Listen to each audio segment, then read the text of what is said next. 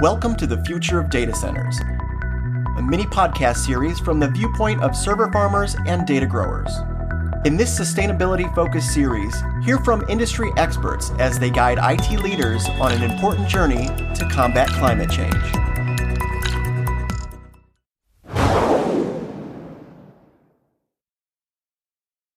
Hey everybody, I'm Joel McCower, Chairman and Executive Editor of Green Biz, your host for this sustainability-focused mini-series with Arun Shenoy, Vice President of Sales and Marketing, and Sam Brown, Vice President of Engineering and Construction of Server Farm, along with journalist and writer Ambrose McNevin.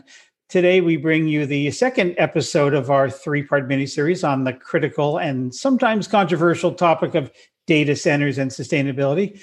The topic of today's episode is lights-out data centers. There's been a lot of talk about every data center going lights out in the future. What's that all about? Is that a lot of hype? Are fully automated lights-out data centers living up to that hype? But before we blast off, a little pre-flight checklist. I want to find out the latest news from your respective neck of the woods. Uh, Arun, let's uh, find out about sustainability news uh, out of the U K. Uh, thank you, everyone. Um, I, I kind of wanted to pick uh, sort of three items, and they don't happen, or, or they're not data center specific, but they effectively serve as the umbrella of ultimately what, you know, every industry is aiming for. Um, and sort of thinking about as the U K and, and our, our sort of close neighbors, um, I think most uh, people have heard of the E U Green Deal uh, that focuses on achieving, uh, you know, climate net zero by uh, by twenty fifty. Uh, the U K actually has a slightly more ambitious target uh, to do the same by twenty forty-five. And I think, interestingly enough, was the sort of first economy, the first major economy in the world, you know, to really make what, you know, at least from, from today's point of view, looks like, you know, a very, very solid commitment.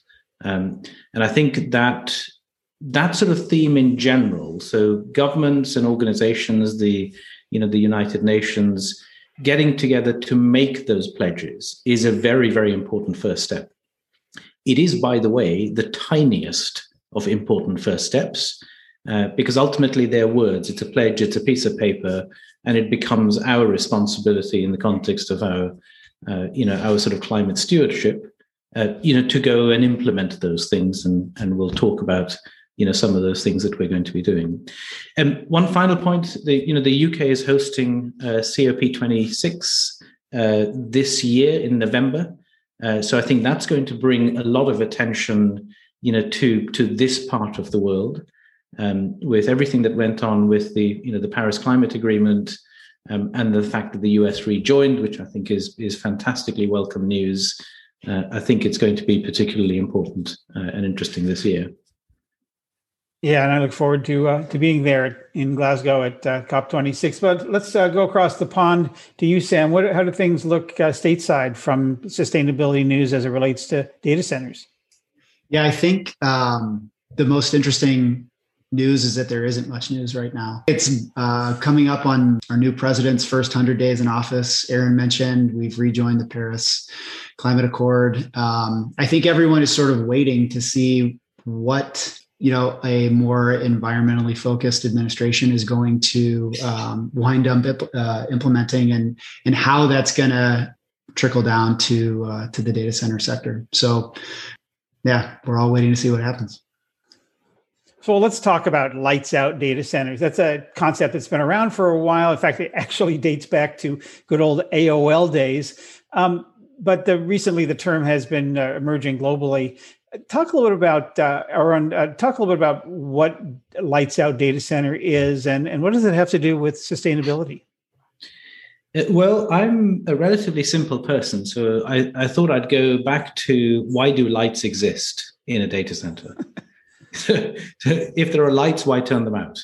Well, the reason for lights is for people, so that they could see where they're going. Um, and part of the reason for that, and, and a very big reason, by the way, is that data centers, going back, you know, fifteen or twenty or even longer years, were generally speaking very heavily staffed environments. And they were really very heavily staffed for a whole raft of reasons. primarily because the ability for any organization or individual to have visibility of what was going on in the infrastructure was so limited that the only way they could be comfortable that things were working properly is that they could go in and have a look. And by the way, when we talk about lights, it's actually interesting to talk about where are the lights in a data center. Well, the lights are obviously in the room, but there are also lights on things. There are lights on servers, and there are lights on storage arrays, and lights on, you know, network ports. All of those lights only exist so that somebody can look at them. Um, so that then helps us define what is meant by lights out. Lights out, as it correctly does, implies that there are no people in the data center. That then further implies that the data is somehow, data center is somehow autonomous. Its systems work uh, without the need for too much human intervention. They present that information to people remotely, so that there's some individuals that had the need to be in the data center now no, no longer have that need, because they have enough confidence in everything running as it should. Clearly, however, I'm talking about the future, because we are quite some way from that. There are some types of environments where it can be reasonably um, deployed, it can be reasonably run as a lights-out operation, but those are a very, very tiny fraction of, of today's infrastructure. Um, so I'm really looking forward to, you know, the rest of this discussion to say, you know, how do we get there? How do we get there faster? What needs to happen? Uh, we have a whole bunch of, you know, topics in this conversation, you know, that all need to progress and develop over time, uh, you know, for us to for us to achieve this outcome. Well, that sounds like a good question for Sam. Uh, so, Sam, how does the industry ramp up and reconfigure the infrastructure?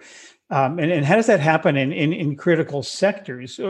Are there data center management services that would even support this? Yeah, I think um, we're seeing a lot of customers start taking ownership of their deployments within colocation facilities by, um, you know, taking the, when I say take control, they're they're taking some of the facility aspects away from the um, data center provider and, and taking it on themselves, like battery autonomy, um, you know, making sure that they are uh, the ones in the driver's seat, and they're getting maximum visibility into, um, you know, generally speaking, just power cooling, uh, power and cooling being available at, at their at their infra- uh, infrastructure. But I would say that, you know, it's never going to go away entirely, and I think there are absolutely processes and services that are in place. Um, you know, we use a platform called In Command that, you know, we use to drive some serious data analytics as far as uh, availability and capacity. So, yeah, I, I think that there are a lot of ways to do it, but really it comes down to process, um, you know, on the front end, and, and, you know, the platforms that are available to the landlords to, to make sure that uh, the processes are being run effectively. So, Ambrose, uh, what are your thoughts on this? Initially, I'd say that when, when talking to I T directors of, of old school and C I Os of the new school, a lot of them would be amazed there were any lights in the data center to begin with. Uh, often they were so separated from the physical infrastructure because they, they would consider it that engineers, mechanical and electrical, were so abstracted from what their, their business was uh, that, that they would be amazed that we haven't already running, we're not already running black box data centers that are fully autonomous. However, the reality is that for the vast majority of, of data centers is there are people walking around with clipboards, writing things down to make sure things still work, and looking at how, you know, when was the last time they, they were maintained? When is the next maintenance round that has to be done? You know, tapping things on racks and saying, you know, is this thing actually working? Um, But I think we're on the journey now. I think there is a coming together for I T and and, and F M, as it used to be called, but the uh, the M and E function, where there's a much greater understanding of what hap- what happens there. And I think that's going to facilitate the journey to a lights-out data center. So note to self, I'm going to sell all of my stock in clipboard companies uh, for sure. Um, but let's get into, well, so how is this all going to happen without people? I imagine, uh, and Ambrose, I'm going to stick with you for a second. What's the role of analytics, A I, machine learning, robotics? Uh, what's their role in the future uh, lights-out data center? Um, I think there, there's a there's a definition I would I, I would bring in um, from uh, I B M of what a next generation data center is, and again this could, could pulls into you know I B M purely that clearly the, the world's leading A I company, uh, um, and certainly the first through the door um, on that, um, and they, they go for software defined a software defined environment, uh, change the rules governing how resources are deployed. Literally programming in an organization's business objectives. So if you think about that, that's quite a huge statement for what you what we're actually talking about here is, is changing the physical uh, uh, aspects and operations or the operations of physical machines uh, by programming into it what the business outcome has to be. And I think if I may, from a server farm perspective, you know, we're talking about virtualized infrastructure operations and programming in how those resources can be run in the right place at the right time to serve the business. And that's to meet efficiency, cost, and sustainability objectives. Um, and and that, that really does mean not just inside a data center, moving things from one server to another, but even moving things from one data center to another. I think that's where that's where we're going with this. And I think A I and automation uh, uh, will play an increasing part of that. But I don't think that it, you don't need A I in order to actually start delivering that now. Do you agree, Arun? Uh, we don't really need uh, as much technology as it would it would seem to me we would need, given that we've taken people largely out of the equation. It, it, no, so I do agree, um, and the the role of technology is is is paramount. But Ambrose is absolutely right. It's not just about technology; it's also about process. Um, one of the reasons, um, you know, and we often talk about, you know, the, the skills in our particular industry being, you know, either in short supply or not supplied adequately well in, in certain parts of the industry. Um, I think over, let's say, the last thirty years, we've somewhat become dependent on individuals and the knowledge that they possess within themselves. And that's because the data center industry, compared to, let's say, other mission-critical environments, whether it's hospitals or oil and gas refineries or nuclear power stations, is actually quite immature compared to those industries. Those industries don't use A I to control, you know, things in, in let's say, you know, utility production plants or hospitals. They do to a certain extent in terms of monitoring information, closed loop control of, of sort of smaller systems. Um, and I want to come back to, you know, what, what Ambrose said in terms of, you know, sort of I B M's prediction of, of, you know, where they see this moving. But a big part of this is really making sure that there is sufficient process that defines how infrastructure is run. And let's use the airline industry as an example. You know, do you need skilled operators in the airline industry? Absolutely, you do. Do you need skilled engineers and skilled maintenance people? Absolutely, you do. Is there any substitute for them? None whatsoever. But every single one of them is completely and utterly governed by process. There is no, oh, I think this might work, let me give it a try. That doesn't exist. Uh, and that is because there's a whole bunch of reasons, but the, the cost of failure is just too horrible to bear. Whereas the cost of failure in an I T environment is, it's different.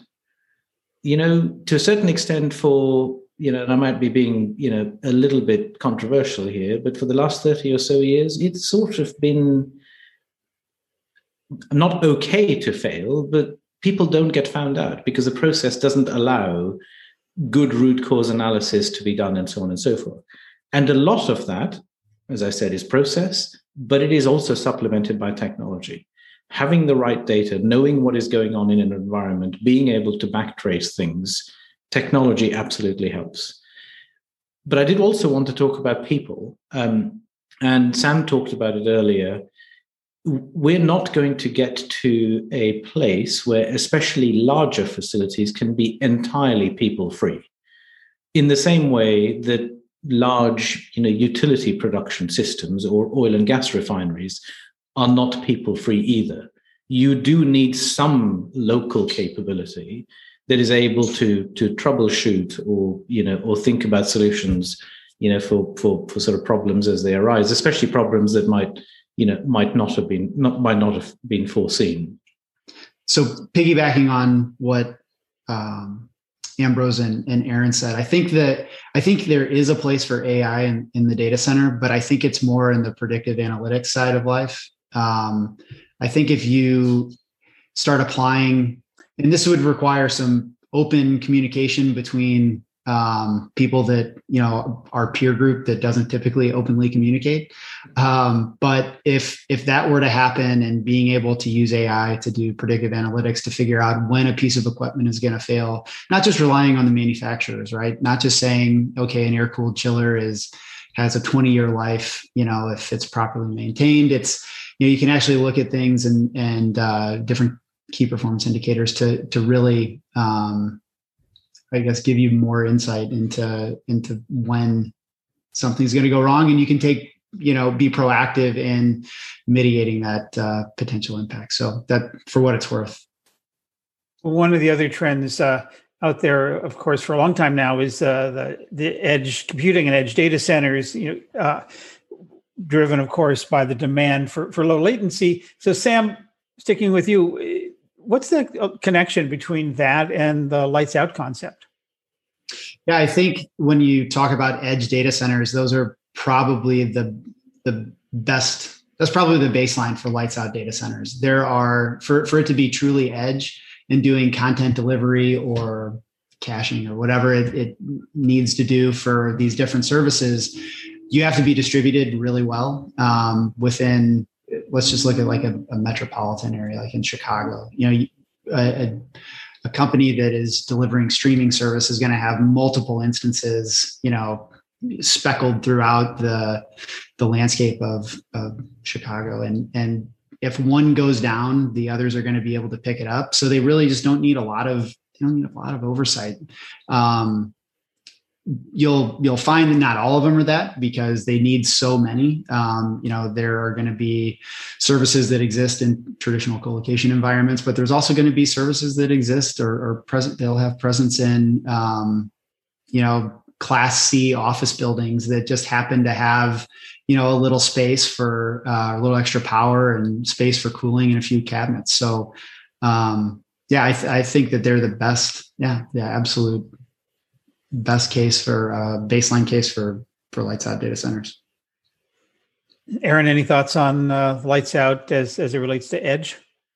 It, I, I think similar to to Sam, um, and I think the, the the sort of, you know, I guess the rough equation in my mind, at the very smallest unit of compute, an edge facility can be entirely lights out. Now, lights out and automation and, you know, the use of A I doesn't mean that it's going to be one hundred percent reliable. It's just that the architecture of that environment has been designed in such a way that the, well, well, two things. Firstly, the cost of that location is extremely low. It's very tight, um, you know, in terms of the difference between making and losing money. So the application of people in terms of operations doesn't help financially. So the design of that kind of architecture can accommodate the failure of a single unit. In other words, a unit can fail, an edge facility can fail. It's okay if the replacement turns up a day or two later, because the rest of the environment is, is able to, you know, to accommodate that failure. As you go up in terms of size, you know, the bigger the facility, the more complicated a facility, the more likely it is to have Uh, you know, on-site people. Um, and the equation tends to stack up relatively well. So once you get to, you know, a sort of a few hundred racks, um, the economies of those facilities lend themselves to having people on site. Now, I'm not suggesting that you put people on site just because the economies demand it, but the infrastructure has that demand as well. So once, uh, you know, once a facility gets to a certain size, it inherits a certain level of complexity. Not all of those problems associated with the complexity can be solved, you know, through automation and A I. We've only briefly touched on the power, but of course, uh, the energy cost of a data center is the, the bottom line as it relates to environmental impact and, and probably a lot of the financial impact. Um, Sam, what is the correlation between a lights-out data center and, and what's its contribution to it, to uh, reducing its environmental impact? That's a really interesting question. Um, it, I obviously you can talk about just what's going on in the facility. I think it it ties more to, you know, a lights-out data center. You are going to be doing less maintenance. You're going to be doing, you know, facilities teams aren't going to be traveling to the site every day. Um, there's just sort of an overall um, reduced carbon footprint, but it's not like you're going to, if I'm being honest, it's not going to be that much less. I mean, when you're talking about operational carbon, um, you know, the twenty megawatts worth of U P S systems are going to drown, you know, the the potential impacts, I think, of, of a lights out facility. Um, I don't know if that's going to be a popular opinion, but it's, it's certainly, uh, I, I think that's the reality of it. Um, so, um, yeah, that's my thought. Yeah. Ambrose, do you agree with that? We're still looking for a, a definition of edge from a data center perspective that covers every eventuality. And there is a, there's some good reports coming out. ASHRAE did a good edge data center report in terms of sustainability and what it looks like. But if an edge data center can be something that sits in a five G cell tower or sits in a brick-built environment next to a hospital or another facility or on a roof somewhere or is on a sidewalk, you know, that, that's a huge number of, of, of variables in terms of what, what you're talking about. But I think to Sam's point, um, they have to be lights out by definition, because if you have to maintain them and have a, a high touch intervention-based maintenance program, which is not going to work because it probably won't be cost effective, um, then every time you open the door on one of those in a harsh environment next to a road with trucks rolling by, you're actually increasing the risk uh, of, of it going down. You know, you're not, you know, adding to the fact that it's going to, yeah, uh, its maintainability or its operations uptime is, is going to continue, and thereby you're introducing new sustainability uh, uh, risks as as well. Mm. Um, so whether they're factory built, commoditized, and then, you know, repeatable and, you know, kind of stamped out and then done that. But I think one of the key things about it is about the idea of remote management. Edge data centers and remote management go hand in hand for delivering those sustainability or keeping the sustainability, uh, meeting the sustainability objectives, so that you do maximize the utilization, you maximize the efficiency, and then you know what's going on inside the edge data center, whatever type it is. Yeah. Aaron, I'll give you the last word on this. Uh, just to build on what Ambrose said, um, and, and you know, the, the, the sort of build on the, on the, on the sort of topic of remote management. An edge environment is where the remote management of the I T environment and the remote management of, let's call it, the facility environment are most closely matched with each other. And that's because both of those two things are very likely going to be in that place for exactly the same length of time. So actually, from a sustainability perspective, it should be argued that if someone If an organization that, that owns and deploys edge infrastructure has done a good job designing the architecture, then the life cycle and therefore the complexity of the mechanical electrical side of the equation and the I T equation are matched one hundred percent with each other. And then as you go up the stack, as, as facilities become more complex and, and, and bigger in terms of, in terms of size and scale, those mechanical and electrical systems become more monolithic in their approach. And that's where you, you potentially lose some of the sustainability. And therefore, it's a trade-off with size and with distributedness. Because in the size equation, in a large facility, you're going to be deploying electrical infrastructure that has a life cycle of twenty and more years, if you think about generators and large transformers. Paired with I T environment in the same facility, I T infrastructure in the same facility, that has a useful life of maybe two to three to five years at the most. So you have a very different set of equations, and bringing together the kind of the lights out concepts along with sustainability makes it actually quite a hard trade-off. So you're almost solving for sustainability and automation at the same time in slightly different ways, depending on the shape and size of the infrastructure. So you can be most lights out, and you could argue most sustainable, at the front end in this edge environment. But I would caution one thing. That is an environment that is absolutely open to our sort of throwaway, let's call it abuse culture. That might be too strong a term, but it is too tempting, I think, for us to deploy infrastructure like that, and when we're finished with it, just to get rid of it. So I think there's a lot to be said for those solutions having to take into account, from a sustainability perspective, a very, very strong kind of circular economy concept of what happens with that I T infrastructure. Can it be waterfalled to, you know, a user base that is less dependent on a technology that's like two seconds old and are comfortable with servers that are three years old? And guess what? The world is full of application opportunities for that type of infrastructure. And by the way, there are lots of companies that are now starting to to really leverage that as a model, um, which, again, from a sustainability perspective, is incredibly important and goes back to, you know, our, our sort of three main concepts, right? Reuse, recycle, and reduce. Um, and the more we can do, especially of the first two, uh, you know, the more sustainable we can be.